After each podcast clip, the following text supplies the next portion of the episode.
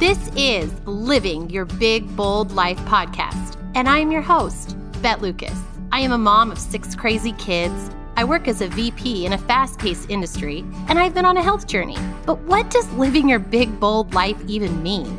Living boldly is having the courage to finally listen and do what your heart has been trying to tell you all along. Maybe it's to take back your health, write the book, go for the job, run the race. And I'm here to help you listen to that voice and to remind you to be you boldly. The world needs you.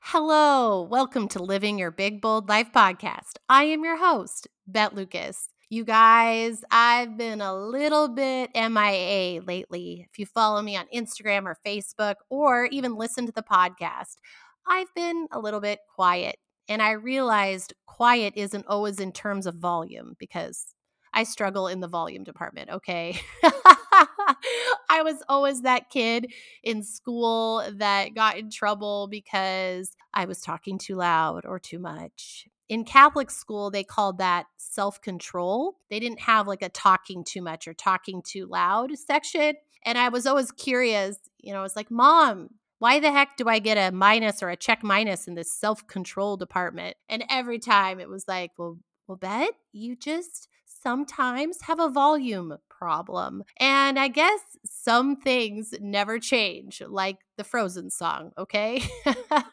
or when I call you, if you're a friend of mine and we chat on the phone, you know I know that you are secretly turning down the volume as you see my name come across your iPhone. I know, I know, I've accepted it.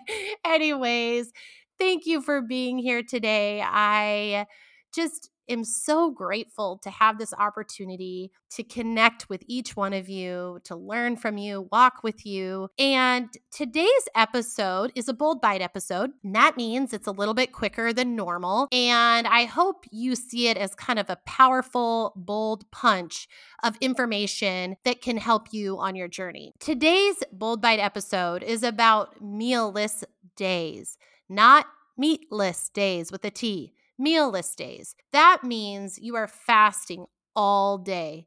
You are not consuming any food that day, and you're not consuming any beverages with flavor or sweeteners or calories. You're not even having a bulletproof coffee or MCT oil you are fully removing those things from your day. And let me be clear here a mealless day may not be for you. You need to know where you are on your fasting journey, your health journey. And to be honest, I am here oftentimes coming to you with information, but you are the owner of your body and your health journey. And as you know, I'm not a medical professional. I am someone who comes to you as a friend, hoping that maybe some of these things I share from time to time help you on your journey like they've helped me on mine. So, yesterday I did my first mealless day in a long time. It's been a few weeks, and I think I was just really ready for it.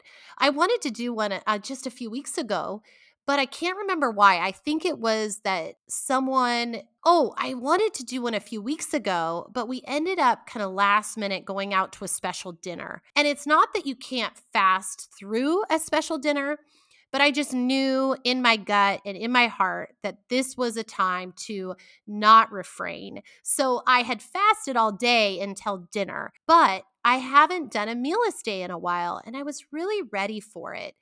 And I want to share with you what I did on Sunday that I think helped me. I want to share with you what my day actually looked like. And I want to also share with you what today, which is a Tuesday, looked like as well. First and foremost, I do think if you are going to fast, not drinking alcohol the night before or the days before is very helpful. Experts and people just like me will tell you on this podcast alcohol makes many things on your health journey more difficult. That's no secret. But what many don't realize is that alcohol also makes it difficult the following days after. But what many don't always highlight, or it's not overly clear, is how alcohol affects you, not just the day, the night, and the morning after you've been drinking, but how it can affect your journey the days after, not just the day after, but days. So this weekend, I didn't have any alcohol, both Saturday and Sunday which doesn't sound like a big deal, but I'm highlighting that I believe that helped me go into my mealless Monday much more prepared. And I feel like I struggled a lot less throughout that day. And on Sunday, I didn't have this crazy amount of food or anything, but I did have a protein forward dinner. And I do think that having a protein forward, well rounded dinner does help you also go into your fast with the right nutrients to prepare you for that time right? If I would have just, you know, gobbled down a bunch of junk Sunday night, it may have made my fast a little bit more difficult on Monday. That being said, it doesn't mean you can't fast the day after having junk food. It's just something to acknowledge. Also, note that I didn't take the approach on Sunday that I need to overeat to compensate for a mealless Monday. I think when you're fasting, you're always trying to kind of figure out how to listen to your body. And one of the things when you're newer to fasting, I find, is that people think that they need to eat in preparation for the fast. And I would say you can eat in preparation for the fast, but that doesn't mean overindulging. That doesn't mean hoarding the food, thinking, I've got to eat all of this because I'm going into hibernation for winter, right? Like the squirrels do, okay? We don't need to hoard all the nuts and the berries, okay? But I do think the fact that, again, no alcohol Saturday, Sunday, well rounded, protein forward dinner, those things really helped me be successful on my mealless Monday. Ironically, I will tell you that I didn't get great sleep Sunday night. I made the mistake at lunchtime to have two cups of coffee, which is very un- unusual for me. Caffeine does affect me. And that night, I literally laid awake like a buzzed little bee until like midnight. I was so mad at myself. And I was really worried that that would affect my fasting on Monday. And you know what? It didn't. I did just fine. So I woke up at my normal time on Monday. I did not go work out that day. I will work out fasted, but I didn't that morning. So I woke up, helped the kids get ready for school, helped them with their breakfast and their hair, and then started my day. I started my day with some black coffee. And then as the day went on, if I was craving coffee, I switched to decaf. In addition, I did treat myself around two o'clock to a decaf Americano. And I find that really breaks up my day and is helpful. Other things that I drink are hot water is one of my favorites. Green tea, another great one you can have when you're fasting. And then mineral water. Mineral water is a great way to access some of those minerals and hydrate you, but also because of the bubbly nature of it, I find it can be extra appealing and also adds to kind of your arsenal of liquids that you can implement on your fast. Other people have other tools, what they like to do on a mealless day. But many of them, if you will ask, will say the key for them is keeping busy. Luckily, Mondays for me at home and at work are some of our busiest days. So I purposely like to do a mealless day on Mondays because of that. I also do find that it is just such a nice reset after a weekend. Even though I didn't have this crazy party filled, junk filled weekend, it still is this really nice reset and kind of a start to my week. Really started my week, I feel like, on the right foot. But I want to clarify that I don't always do one every Monday. I do talk about them a lot because I think they're a great tool. But I take breaks just like I think you might want to too. Or you might be that person that does it every Monday religiously, and that's great. Figure out the fasting shoe that fits you best. Everyone is different.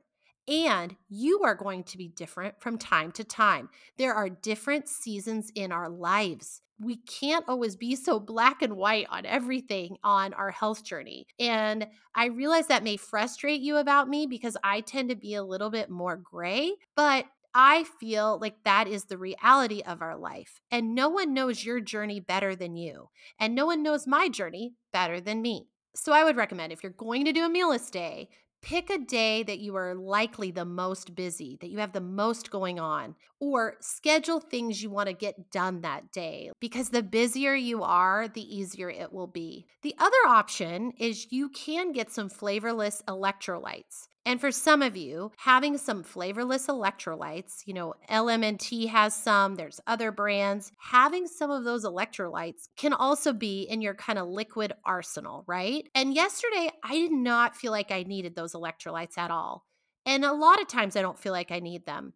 But there are sometimes I feel like, oh, that would be nice, especially if I feel like I need a little perk up. And too often we think that when we're feeling kind of sluggish, that is because we are tired or not hydrated. And sometimes it's actually that we just need some additional electrolytes in our diet. I mean, have you ever noticed when you've had a really bad headache and if you've ever tried using electrolytes, that sometimes that was all it was. You just needed some salt or magnesium or potassium in your diet. It's pretty amazing to have that powerful tool in our tool belt. And many of you know that I love the power of magnesium. I actually take some before bed, it's very calming when you take an Epsom salt bath, right? Read what an Epsom salt bath is magnesium. Some of you like to take that natural calm before bed. It is not fasting approved, like clean fasting approved. You can't have it in your fasting window. However, if you are having it when your eating window is open, I find that a lot of people really find it to be beneficial for their anxiety, their sleep, and for many of us, magnesium helps us to be more regular. And I struggle with that at times, but magnesium seems to solve that. And I'm so grateful that I found that tool versus using a laxative or a fiber gummy or some other method. Really, for me, magnesium before bed has really solved my regularity. And I'm ever so grateful to have found that tool for my tool belt. As the day went on, I did have moments of hunger. I did have waves of wanting to eat.